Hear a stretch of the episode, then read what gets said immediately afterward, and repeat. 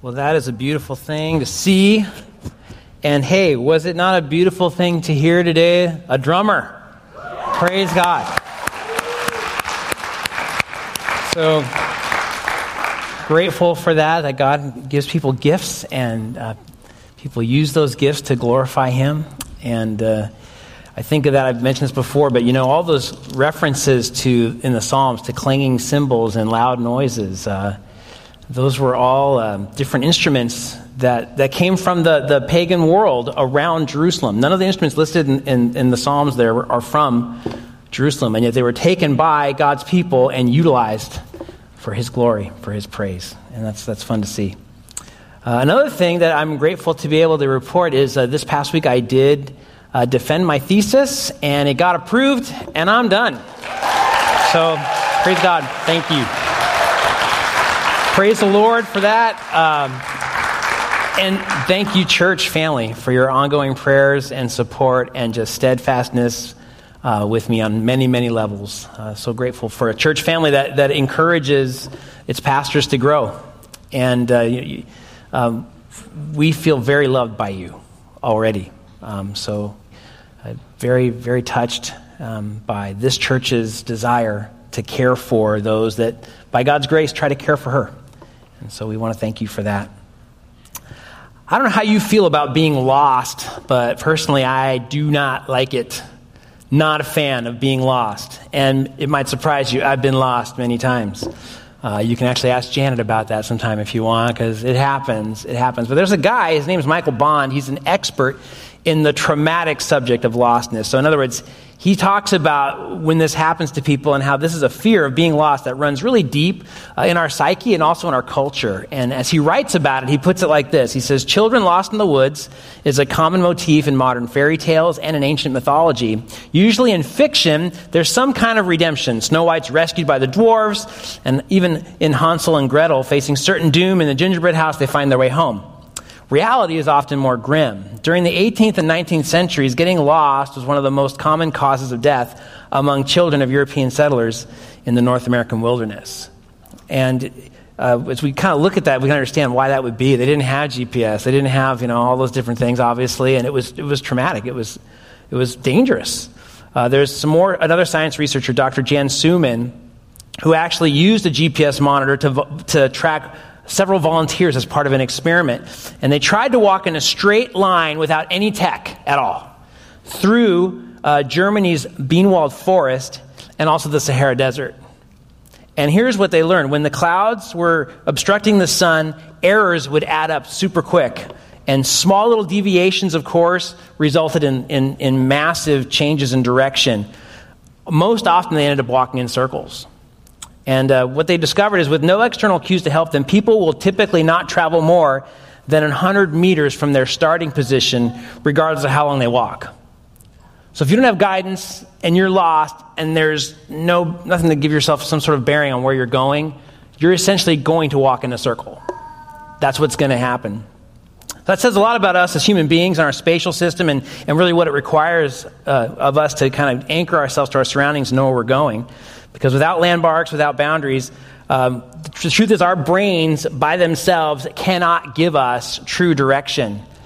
And of course, this is even more disastrous when we think about our spiritual walk becoming disoriented or misdirected or darkened, or when we just think of relying on ourselves to walk a straight path.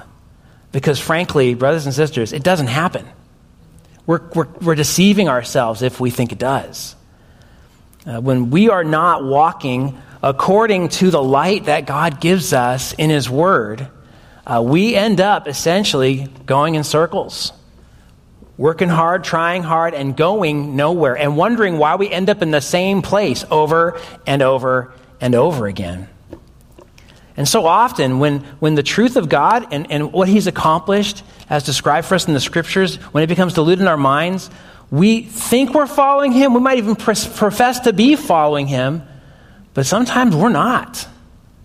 We can get sidetracked easily Because the only accurate guide that we have is God's word. And when its light becomes less clear in our minds, our orientation to our surroundings become distorted, they become confused, and, and it affects how we live. And it, as it, the Bible would call that not walking in the light. We're not walking in the light when God's character becomes reduced in our minds to something that's more manageable or more appealing to our modern sensibilities. Uh, we lose the riveting, stirring, awe-filled sense of his majesty and his glory. We're not walking in the light when, when the, the reality of our need for God's holy wrath to be appeased becomes sort of a distant thing to us. And instead, for many, we'd rather have our practical needs met. You know, we call them real needs. Show me how to live better. Show me how to get my breakthrough. Show me how to be more successful as this, that, or the other thing. Uh, when that becomes our, our preoccupation, we're not walking in the light anymore. Uh, we're not walking in the light when we would rather uh, kind of have sort of a, a way in which I'm living today, right now, with everything I feel like I want coming towards me. I want God to be a life coach rather than the sovereign ruler over all things. And so we ignore, we downplay our sin, and and and we start distorting our minds into thinking that, yeah, the real problem that we have is, is, is uh, I'm just not living up to my potential. These kinds of spiritual problems are not new. The Apostle John confronted many similar false teachings that assaulted the first century church. There were these so-called teachers that claimed to be walking in the light, but their lives betrayed a different reality. They were, in fact, walking in darkness. And so he clearly confronts this error in First John chapter one, uh, verses five through chapter two, verse two. So if you'd open there right now, and uh, in honor of God's word, would you please stand and follow along?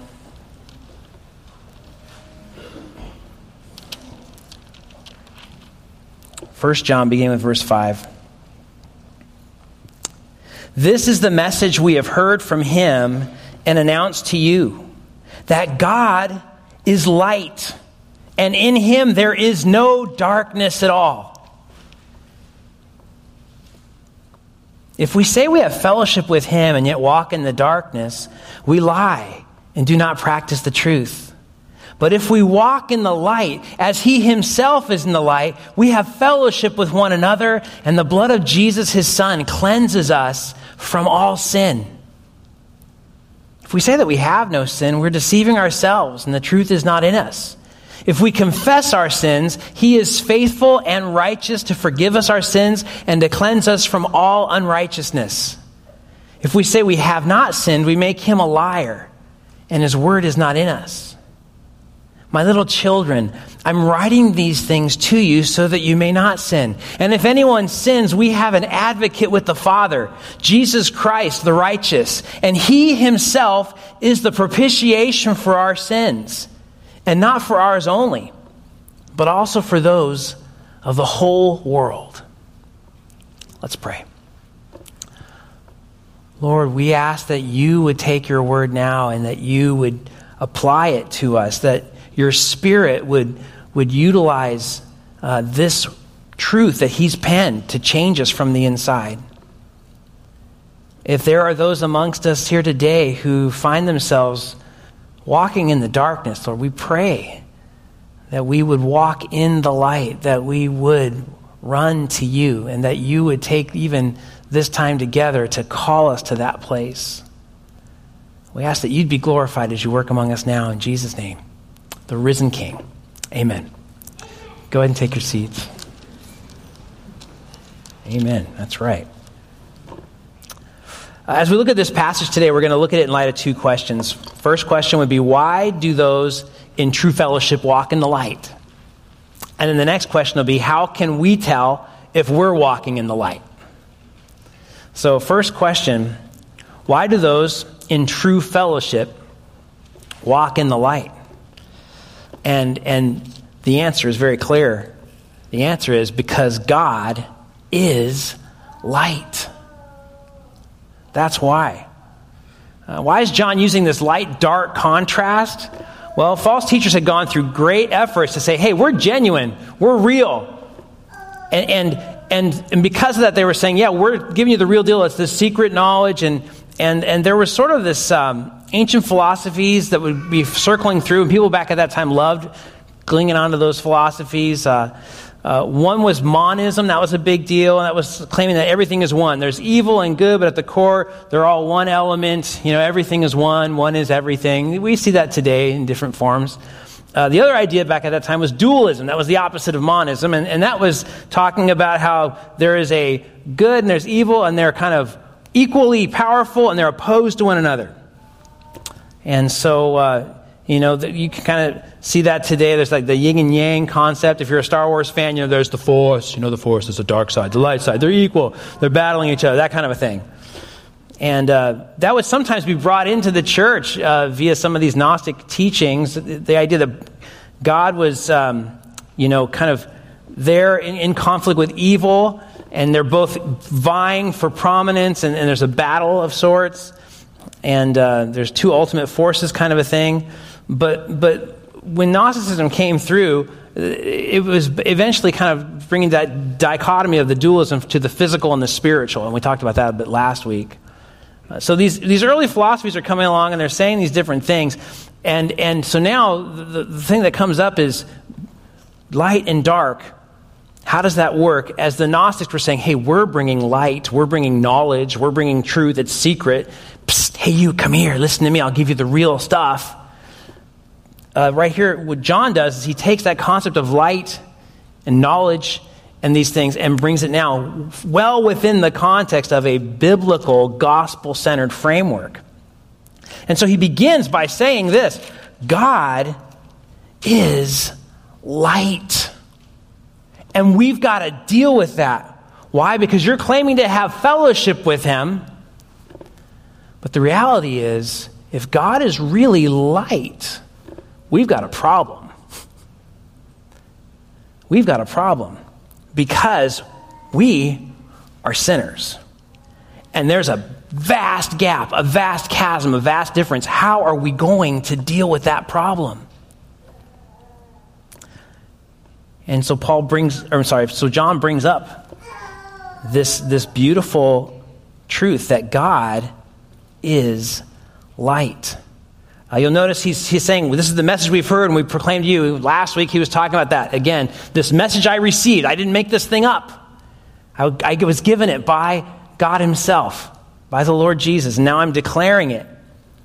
And when we think of God as being light, we're wondering, you know, again, what, what's he talking about here? Well, well, light in the scriptures are really used in two ways. One is the idea of truth. So throughout the scriptures, the truth of God, truth about God, the declaration of the word of God is light. Your, your word is a lamp unto my feet and a light to my path.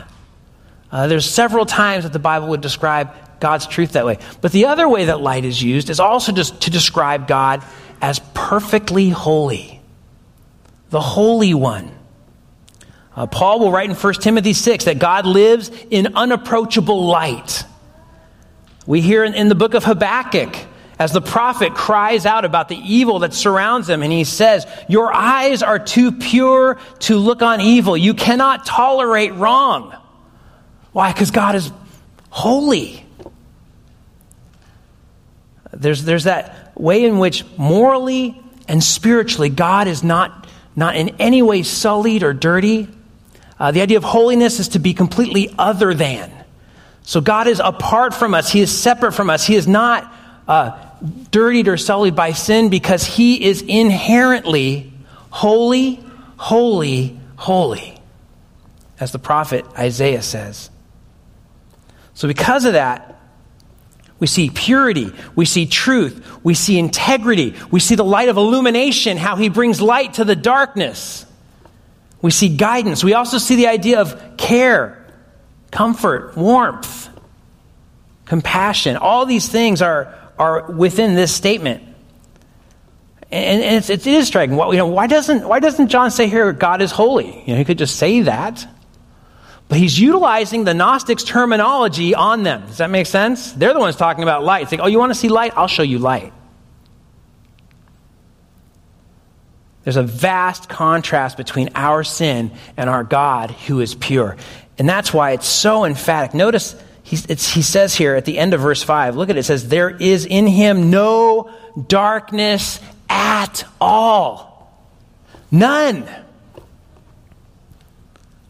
I don't know that we can actually comprehend that in our current condition. Because everything we see around us is sin. It's tainted by sin. It's polluted in some way. And so when, when John says, there is no darkness at all, he's, he's using actually in Greek the double negative. So this is very, very strong in his statement here. And though we might try to grasp it completely, I don't think we can. I think this, this statement alone should just bring us to the place of awe and wonder and joy.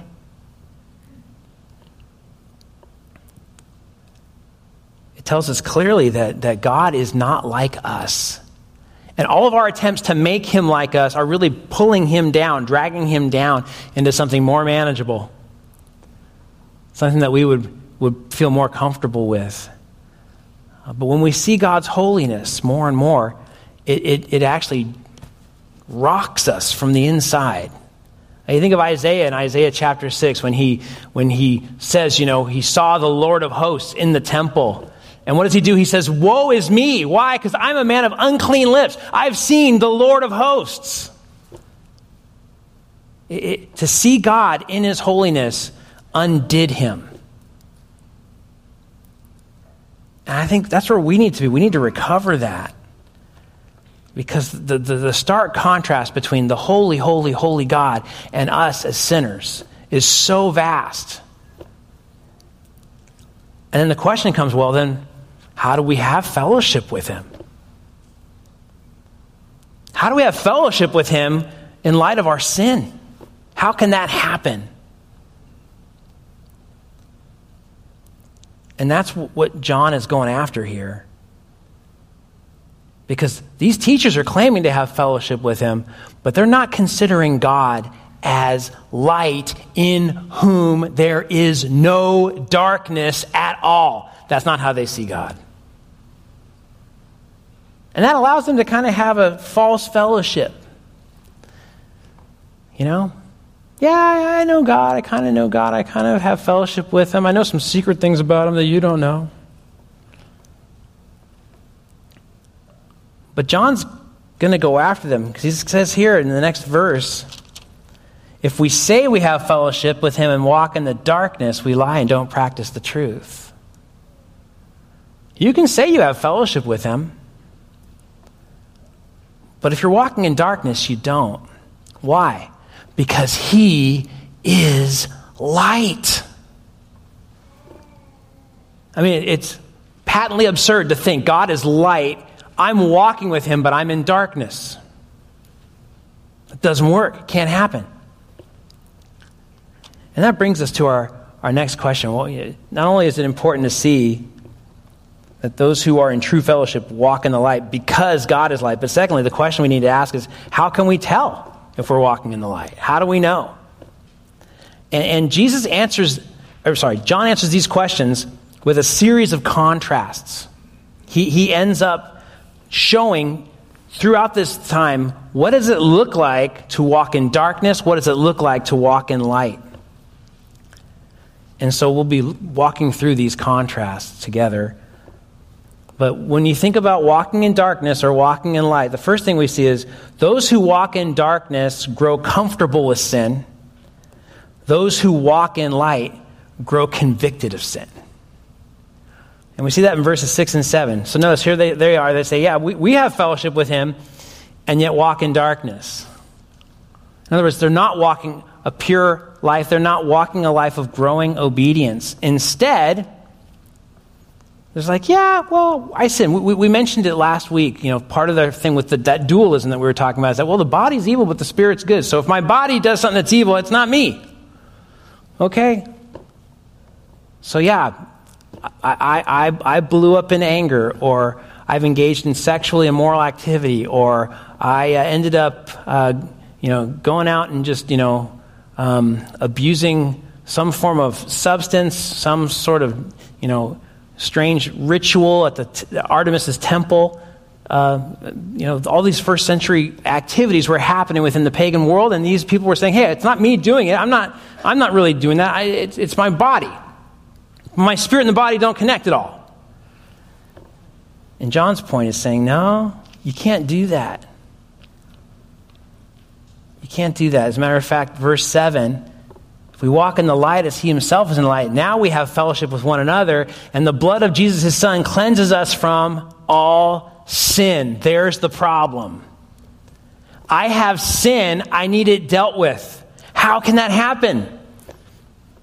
Sin is the idea of missing the mark. The Bible describes it as sometimes crossing over a boundary that's been placed before you. Sometimes the Bible describes sin as being a perversity, something that's twisted. Maybe, maybe you know you, you've you've gone uh, archery kind of shooting before, and you've missed the target every time. By the way, that would be me at archery. I miss it pretty much every time. But that is the idea of sin. And there's the target, and I'm off. And so this false claim they were they, they made was, yeah, I have fellowship with God, and yet I'm pretty comfortable maintaining my life in ways that don't honor Him.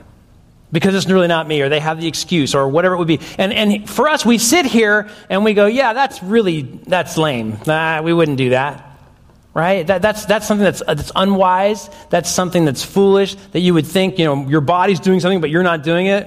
Come on. And yet, are there times when you find yourself growing more comfortable with sin? Are there times in, in in your life when when things that perhaps used to really, really cause you to go, oh man, I need to turn from that. I need to repent of that. I need to ask God's forgiveness for that. And then slowly over time, it's just sort of become more normal. And now maybe you don't even notice it at all. We we need to be careful. It's easy to grow comfortable with sin. Sometimes the, the excuse is, oh, that's just the way that I am.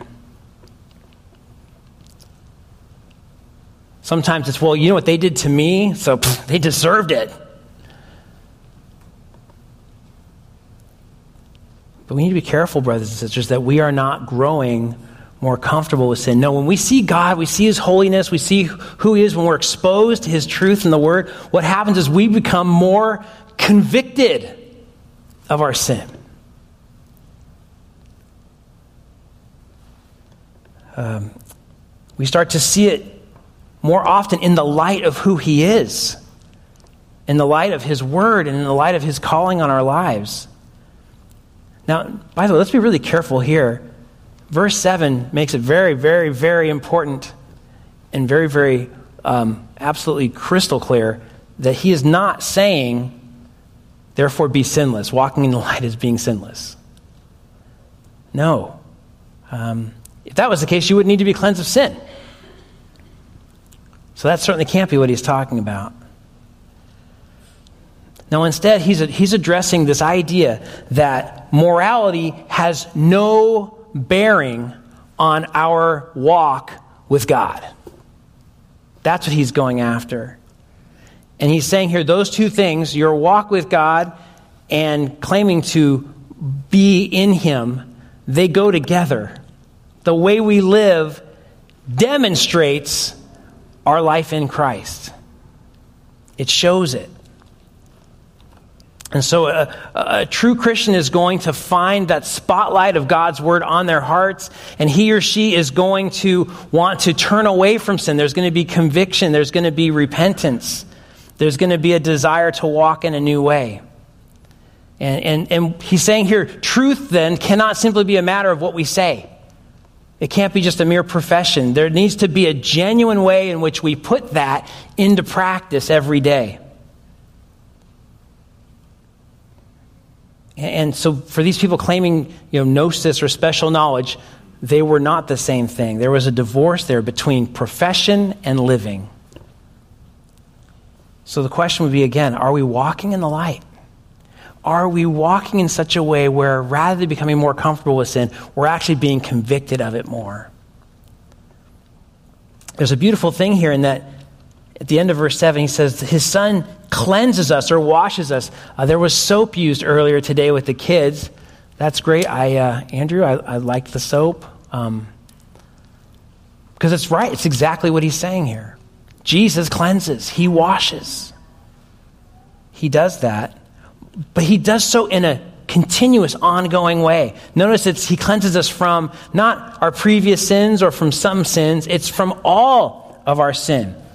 So there is an ongoing, and by the way, the word purify there is in the present tense. So it's continuous, ongoing purification that takes place day by day. Um, it, it's something that we need day by day. It's available to us all the time. It's one of the beautiful things about what Christ has accomplished on the cross. So again, those who walk in darkness grow comfortable with sin. Those who walk in the light grow convicted of sin. Are you becoming more sensitive to sin in your life? The next thing we would see is this. Those who walk in darkness deny sin, while those who walk in the light confess sin. Verse eight, if we say we have no sin, we're deceiving ourselves and the truth is not in us. Uh, this is the person that's just essentially saying, I don't have sin. I do not have indwelling sin. That's not me. I don't battle with it. I don't fight with it. It's just not there.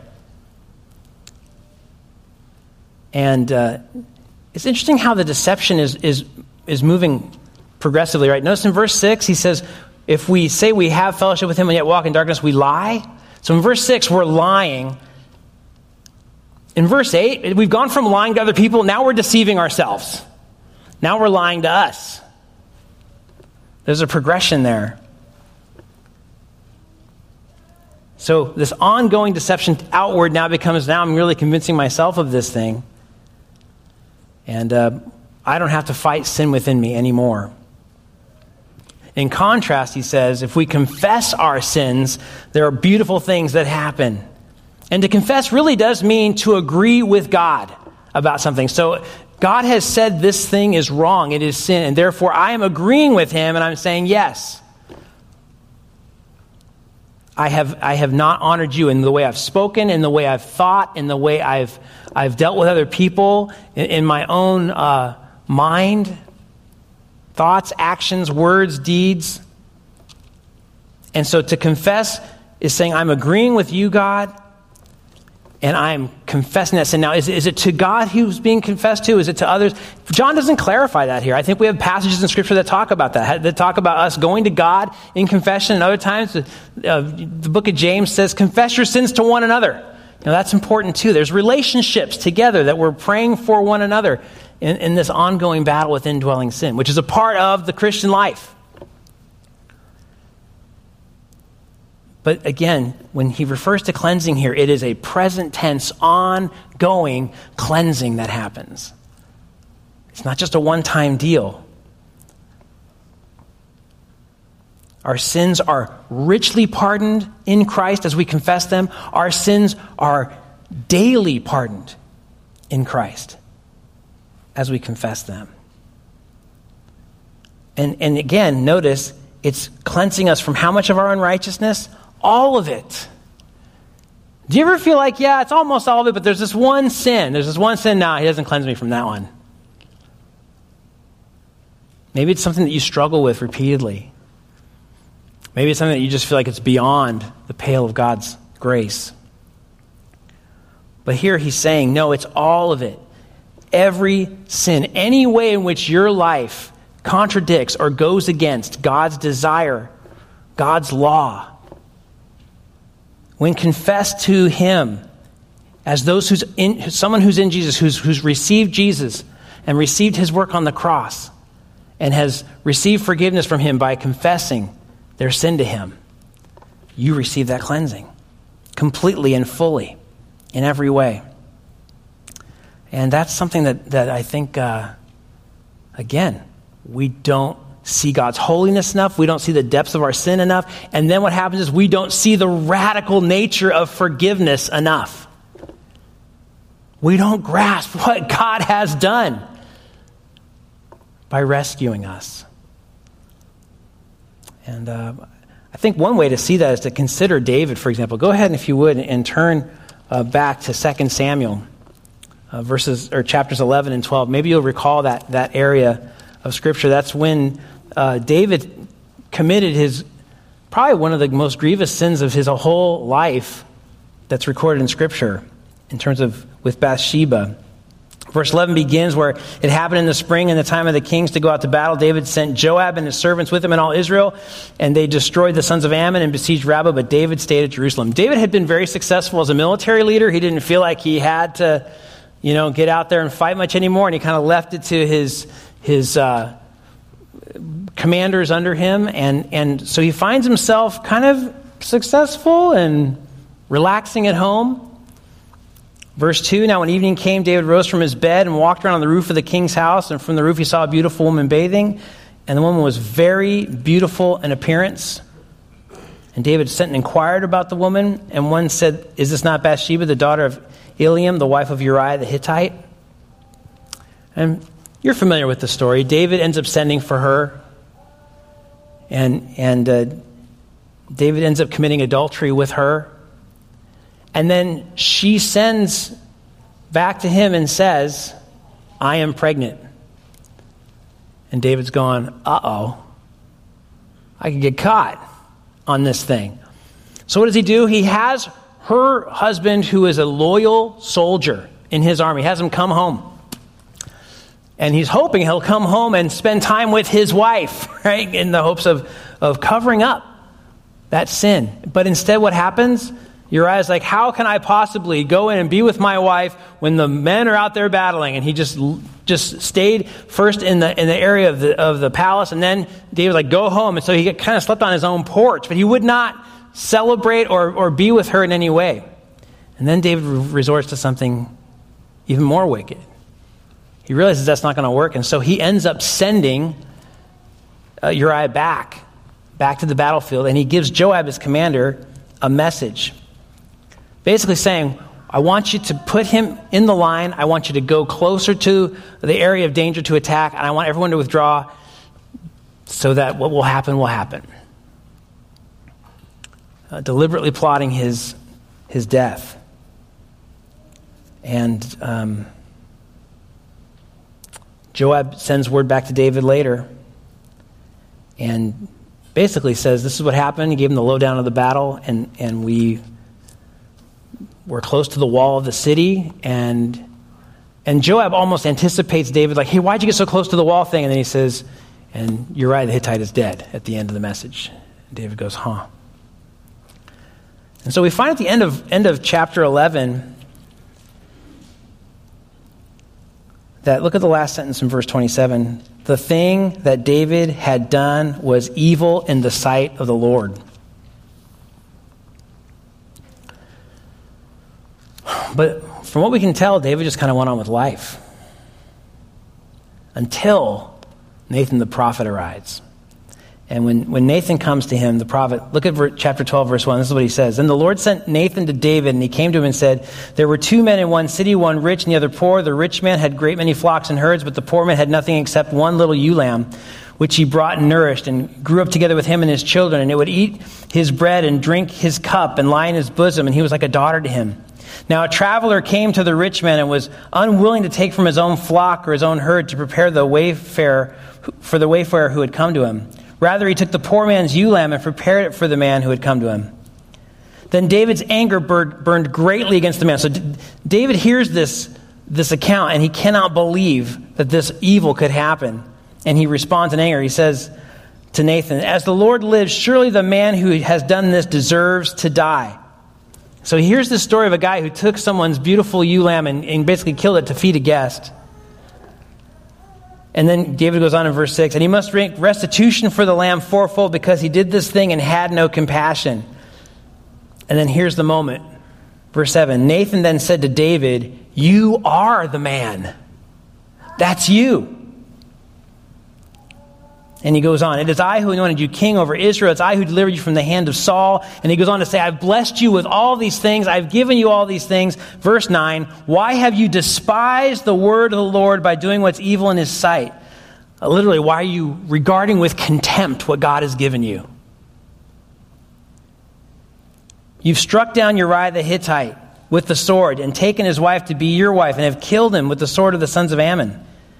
Now, therefore, the sword shall never depart from your house because you have despised me. There's that word again.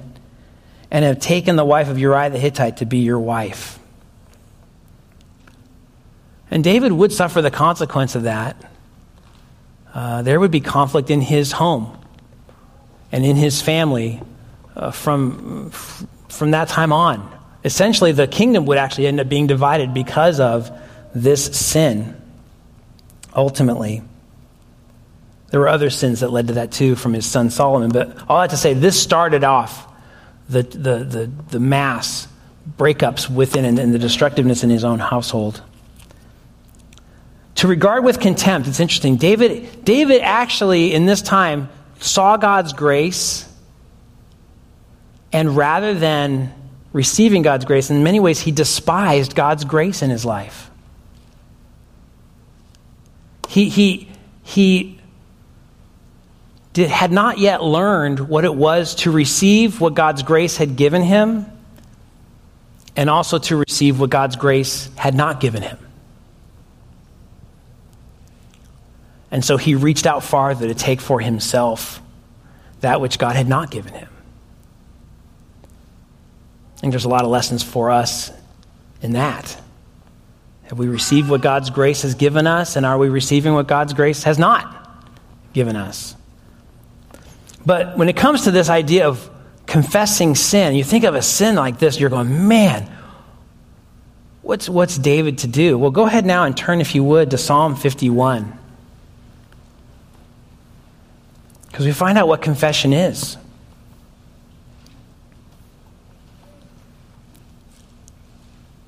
The superscription in the psalm is a good indicator of what's happening uh, when the, when this psalm was written.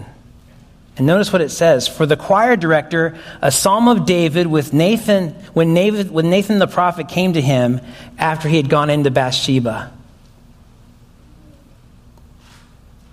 After he committed adultery and murder to cover up adultery. This is David's confession. And look at what he says. Be gracious to me, O God, according to your loving kindness. According to the greatness of your compassion, blot out my transgression. Wash me thoroughly from my iniquity. Cleanse me from my sin. Uh, you'll notice here, those three terms being used for sin, we referred to them earlier. He's got missing the mark present here. He's got overstepping a line. He's got perversion of iniquity, twisting. And he's saying, Lord, because of your loving kindness, because of your steadfast love, forgive me. He goes on, for I know my transgression and my sin is ever before me. Against you and you only I have sinned and done what is evil in your sight, so that you are justified when you speak and you are blameless when you judge. Now when he says you and you alone I have sinned before, or I've sinned before you only, he's not saying he, his, sin, he, his sin wasn't against anybody else. What he's saying there is, Lord, you are the one who has graced me with life in all things. And the main thing I have done is I have offended you. In this, yes, there's the there's the horizontal element as well. He's not denying that, but he's saying that that's that's the main thing. He goes on to describe his background: how I was brought forth in iniquity, and in sin my mother conceived me. And you desire truth in the innermost being, in the hidden part. You you will make me know wisdom. And now he asks for it. Verse seven, purify me with hyssop and I shall be clean. Wash me and I shall be whiter than snow. I don't know. You think about that. You're going, wait a minute. Murder, adultery, the treachery, the abuse of power, all of those things. And what is he saying? He's confessing that and he's saying, you can cleanse that, Lord. You can cleanse that. Verse eight, make me to hear joy and gladness. Let the bones which you have broken rejoice. Hide your face from my sins and blot out, and there's that word again, all my iniquities.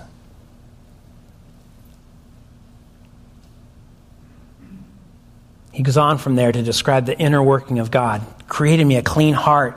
Renew a steadfast spirit in me. verse fourteen, deliver me from blood guiltiness, O God, the God of my salvation. Then my tongue will joyfully sing of your righteousness. Notice it's not his righteousness, it's your righteousness. Open my lips, Lord, that my mouth may declare your praise. So you can see what's happening here. He's asking him to cleanse him from all unrighteousness. And now if we go back to First John, that's exactly what John's describing here. I think the question is, do we see sin and its depths? Do we see God's holiness and its heights? And do we, through Christ, confess our sin to him and receive full forgiveness?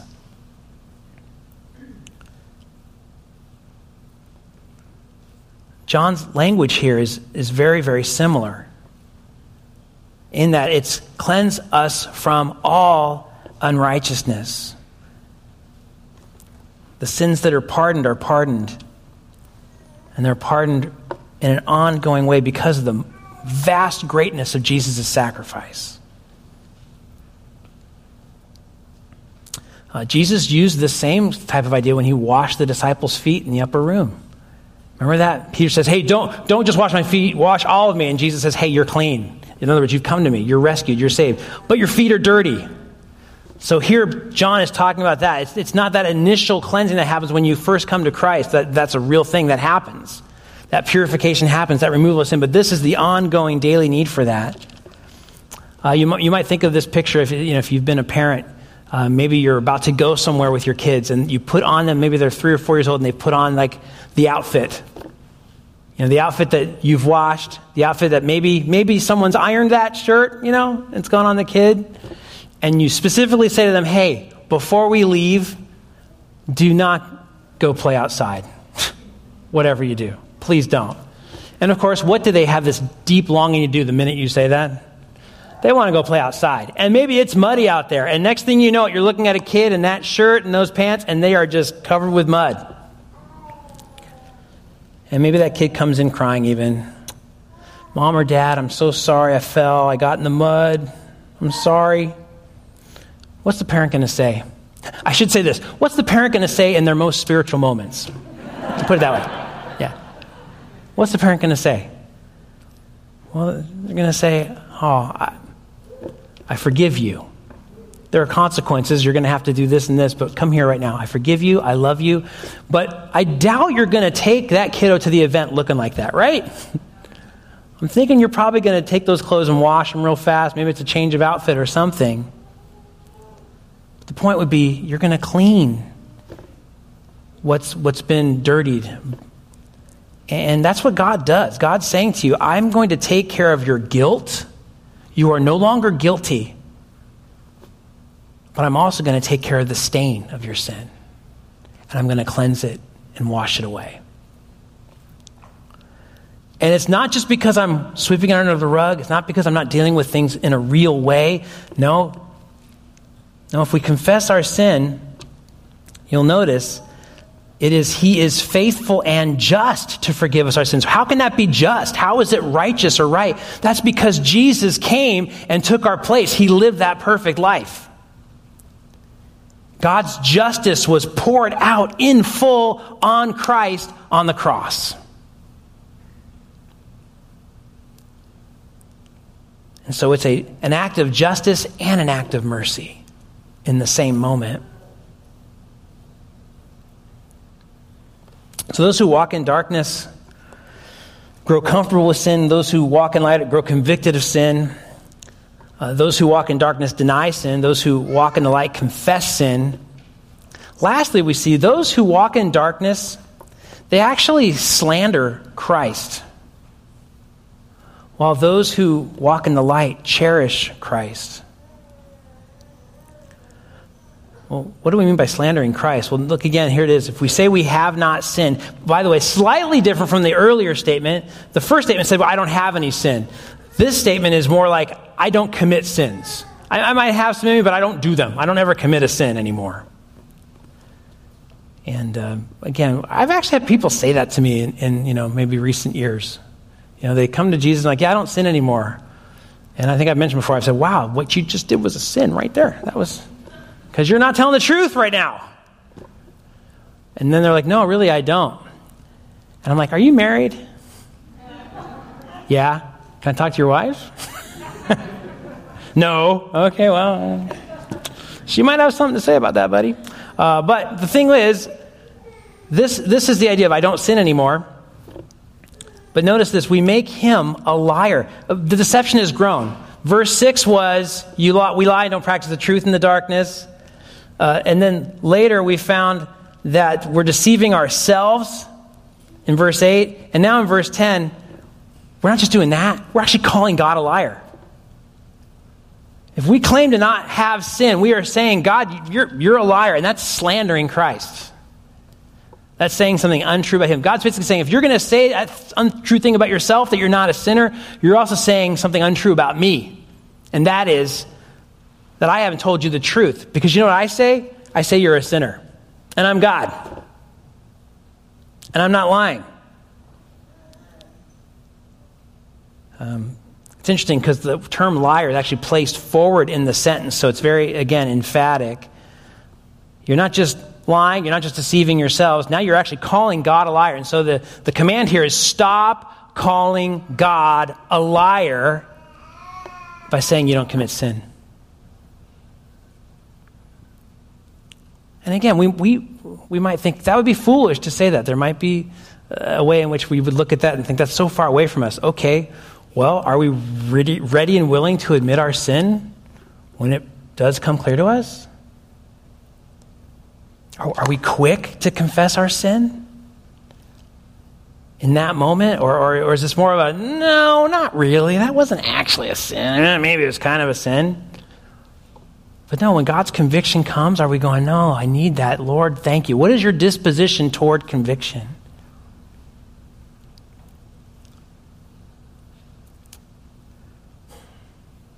Notice he says here, there's a solution to this problem.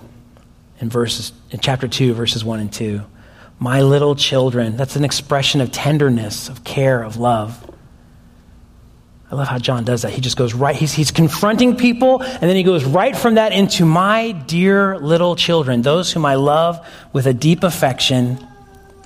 I'm writing this to you so that you may not sin. That's his pastoral desire. I, I long that you would not sin. However, if anyone sins, meaning as believers who love the Lord and walk with him, we are going to face a battle with ongoing indwelling sin. And he says, I, my children, I love you. I'm writing so you won't sin. But if anyone does sin, you remember something, and you remember it very clearly, very clearly. We have an advocate. What's an advocate? Literally, someone called alongside to help. Sometimes that term would be used in a courtroom for someone who is like an attorney.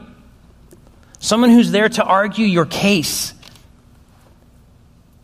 Notice who this advocate is. We have an advocate with the Father, and it's Jesus Christ the righteous. It's Jesus, whose name means God saves. Christ, he's the messianic one, the one that was sent to accomplish this salvation. And he is the, there's a definite article there, he is the one who is perfectly righteous. He can argue this case.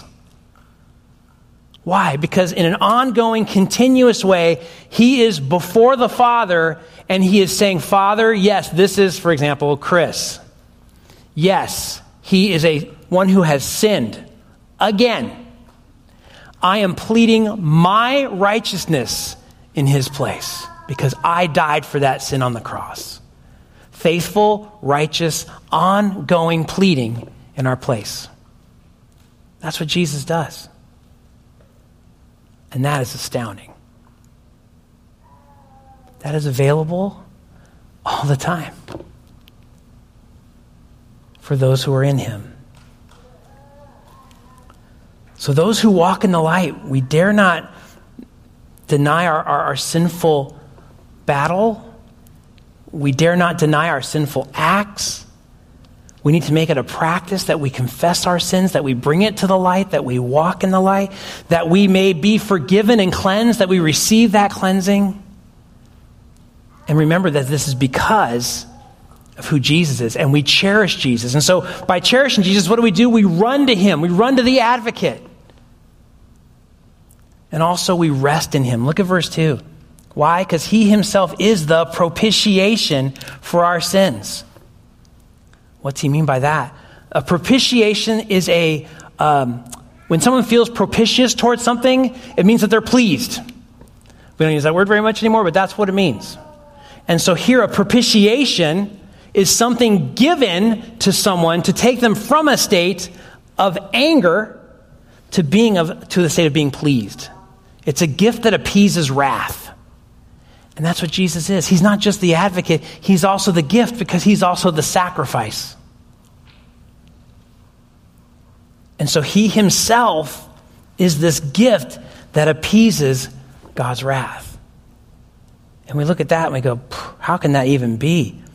Well, unless we see that God is light and in him there is no darkness at all, and unless we see that we're sinners, we don't see a need for this advocate, this propitiation. That's what the false teachers were doing in John's time. That's what many do today. That's what we fall into by, by not seeing the light clearly and walking in it clearly. We can slip into that idea. But this is a amazing, radical, absolute life-altering, frame of reference-altering reality whereby Jesus himself offers himself as this gift to appease God's wrath so that God's wrath is not anymore against sinners who turn to Jesus by faith. Where are you today? Have you come to Christ by faith? Have you received his gift of salvation? And are you now in the light, forgiven, covered by his blood? Jesus is the advocate, the righteous one, the gift that appeases God's wrath. He alone can appear before a holy God because he alone meets God's righteous standard. He pleads his own righteousness that we can be forgiven based on his perfectly righteous actions.